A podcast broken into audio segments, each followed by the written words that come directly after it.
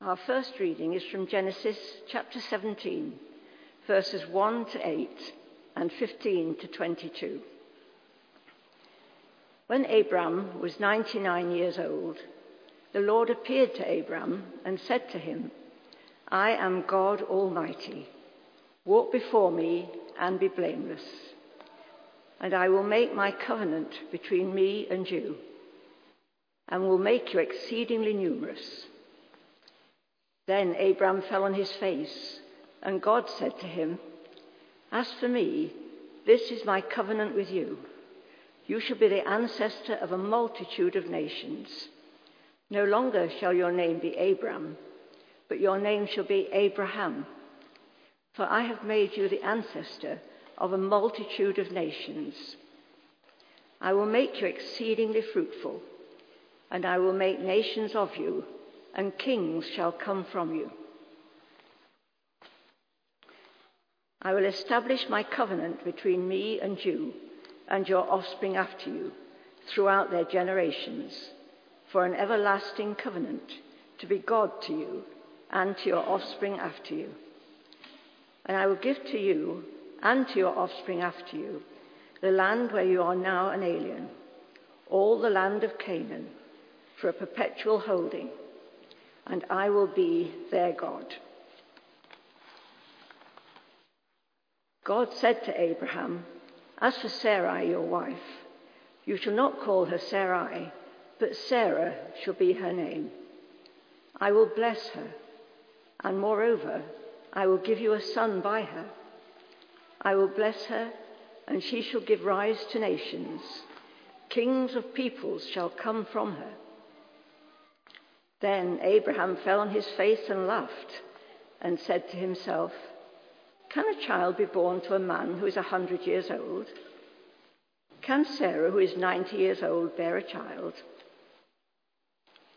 And Abraham said to God, Oh, that Ishmael might live in your sight. God said, No, but your wife Sarah shall bear you a son, and you shall name him Isaac. I will establish my covenant with him as an everlasting covenant for his offspring after him. As for Ishmael, I have heard you. I will bless him and make him fruitful and exceedingly numerous. He shall be the father of twelve princes, and I will make him a great nation. But my covenant I will establish with Isaac, whom Sarah shall bear to you at this season next year. And when he had finished talking with him, God went up from Abraham. And Genesis 21, verses 1 to 7. The Lord dealt with Sarah as he had said, and the Lord did for Sarah as he had promised.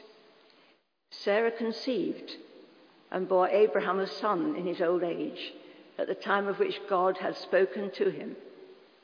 Abraham gave the name Isaac to his son, whom Sarah bore him.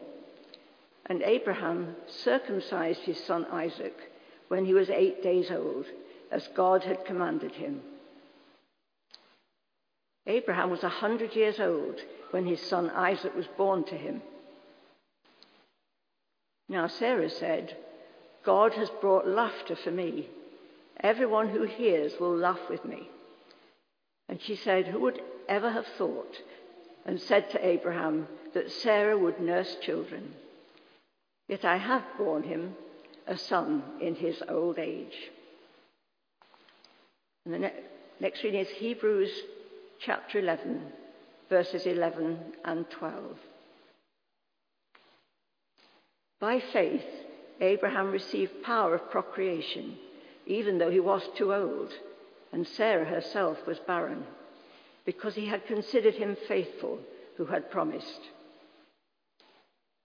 Therefore, from one person, and this one as good as dead, descendants were born, as many as the stars of heaven and as the innumerable grains of sand by the seashore. This is the word of the Lord.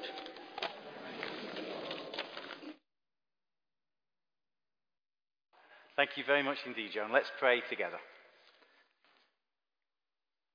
May I speak in the name of God, Father, Son, and Holy Spirit. Amen. What's in a name? We've heard already what Zoe means. What does it mean? Can anyone remember? Life. Life. And in the Slade family, in recent months, three new names have emerged. Not only Zoe Rebecca, but Daddy and Mummy. And in our story today, we're, we're returning to Abraham 4,000 years ago, 2,000 miles away. Three new names Abraham, Sarah, and Isaac. I was looking up this week. I knew what the name Zoe meant, but I didn't know what Caroline and Roland meant. These are what their names mean. Caroline means strong, free woman, song of happiness. A very fitting name for a professional singer, I thought. Roland, apparently Roland's name derives from Franco German origins and means famous land, from the famous land, fame of the land. It's a very regal title.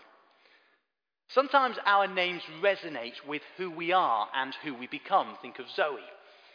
I wonder whether you know what your own name means and the story of that. In, in my family, it's a well known story that my mum and dad were all set to call me David John until I arrived on the world. And then they looked at me, and so the story goes, I didn't look like a David. And so out of nowhere, they chose Simon David. Apparently, the name Simon comes from the Greek for hearing or listening. You'll have to ask Rebecca, my wife, whether I live up to my name in that regard. And apparently, it, it literally means the adjective is snub nosed. So you've got to decide whether or not that's accurate as well in terms of my nose. But in today's story, we carry on with the life of Abraham. And the name today, the name to the promised child, the name that God says through this child, all the world will be blessed. I'm going to fix everything that's gone wrong in the world. We have high hopes for our children, don't we? Our grandchildren, our godchildren. High hopes for Zoe. Well, what about this child? Promise to Abraham, promise to Sarah. What does Isaac mean? I wonder if you picked it out in the reading. Laughter. Laughter. What's in a name? Well, picture the scene with me. Abraham, we're told, verse 1, is 99 years old. We're told in verse 5 that God's going to give him nations. Descendants are going to come from him, as many as the stars in the sky. We're meant to laugh. Abraham's 99 years old. And, and then God says to Sarah, You're going to be the one who has the child. And did you hear what happens? Abraham, quite rightly, when the promise is given, through Sarah, this promised child, this one who's going to bless the world, who's going to fix the world, who's going to be the promised one to bring healing and hope to the world, what does Abraham do? He laughs. We're meant to laugh with him. This is a 99 year old man and a 90 year old woman. Can you imagine them for a moment? Grey haired, what's left of it? Weary and wrinkled, wooden stick, maybe crooked back, tired. You'd more likely see these two in a geriatric ward than in a maternity ward. A hundred years and 90 years. And God says, through you, through your offspring. And they, of course, laugh. And then God gets the last laugh because he's not only changed Abraham's name to mean father of many, when he's got no real children of his own through Sarah. He doesn't only change Sarah's name to mean princess when she's got no children of her own. What does he name the child that comes from Abraham and Sarah? He names him Laughter. Not now Zoe, life, but Isaac, laughter. And so by the end of our chapter, God, as it were, is the one telling the story. God's the one who names the children. Imagine if that had happened for Zoe and Caroline. God says, You've got to call it this. That's what God says in this story. And God has the last laugh. God delivers the punchline, as it were, and he says, This child will be called laughter. Laughter, the very thing that Abraham's done, the very thing actually Sarah did when she found out about it, she laughed too. Everyone's laughing. The whole story is ridiculous. Except, of course, it's the God who brings life out of the dead.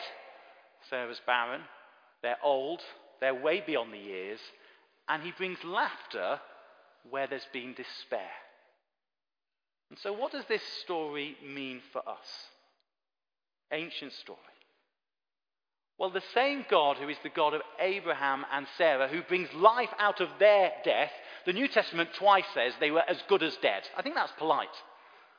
They've basically finished their life. You know, imagine the oldest people you know, and then imagine them today telling you that they are pregnant. And then just think how laughable this is. Think about the whole journey from conception, yes, conception, all the way through to birth, and then nursing a child when Sarah's 90. It is laughable. And yet, this is how the promise comes. So, what does it mean for us? Well, the same God who brings life out of the dead brings life to us. That's what Zoe's name means. God is in the business of bringing life to us when spiritually we're dead, we're far from God, we don't know God, we're, we're, we're distant.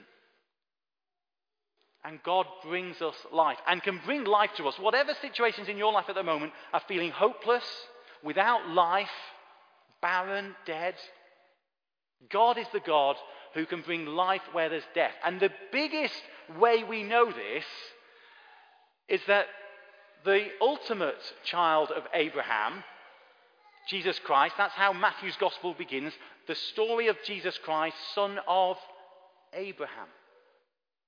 We know God brings life out of death because what he did with our Lord and Saviour is he raised him from the dead, never to die again. There's nothing more desperate and more finished than death, is there? And yet God promises to bring life out of the death, even the death of his son. And secondly, this story shows us that God brings and gives laughter where there is only despair. I mean, the audacity of God to tell two OAPs that they're going to have a child who will bring hope and life and light to the world. The audacity of a God who says to these two people who have waited 25 years since the first promise God made to them that God was going to give them family and bless them, and through them to bless the whole world. 25 years of pain, of heartache, of frustration, of disappointment, of bitterness, of even anger towards God. And God says, I will bring laughter. And so think about the heartaches of our world. Think about the heartaches of our own lives. Think about the waitings and longings for God's promises to come through. And God has the audacity to say, through his Son, Blessed are those who mourn, for they will laugh. God is the one who brings laughter, hope, healing, life itself through death, through even the most despairing of situations. And so today, whether we're someone who has been following Jesus for ages and years, like Abraham, like Sarah, we can be people of hope. The church is meant to be the hope of the world, the place where life and laughter is found. If you're someone who's never really been to church, you're here for the special day for Zoe. Well, this is the God in whom life can be found eternal life, real life, lasting life, life as it's made to be lived with God, who is your Maker and your Saviour. And this God is the God who can bring laughter even through our tears. I wonder, do, do you think the world is a frown or a smile? You know, a frown, it starts down, it goes up, and then it comes down again. Is that the story of our world? Sometimes it goes up, it goes up, but in the end it goes down. Death and decay is all that I see. Is that the story of our world? Or is the story of our world a smile? It goes down, but one day it will go up. Jesus promises a day when there will be a feast in the kingdom of heaven, when God Himself will wipe the tears from our eyes, when pain and sorrow and suffering will cease.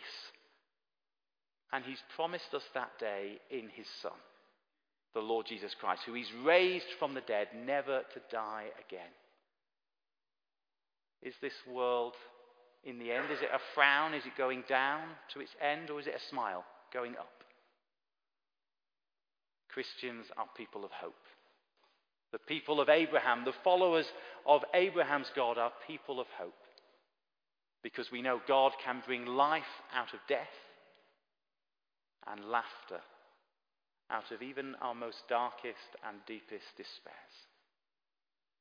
And so let's pray to Him that we would know His life, His laughter, and look forward to the day when He returns. Let's pray.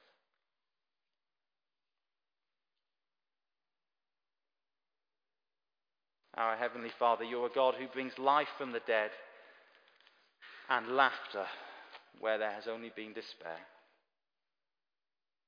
Help us to trust you, to know that your promises for us are true and real and faithful. And may we follow by faith. In Jesus' name, amen.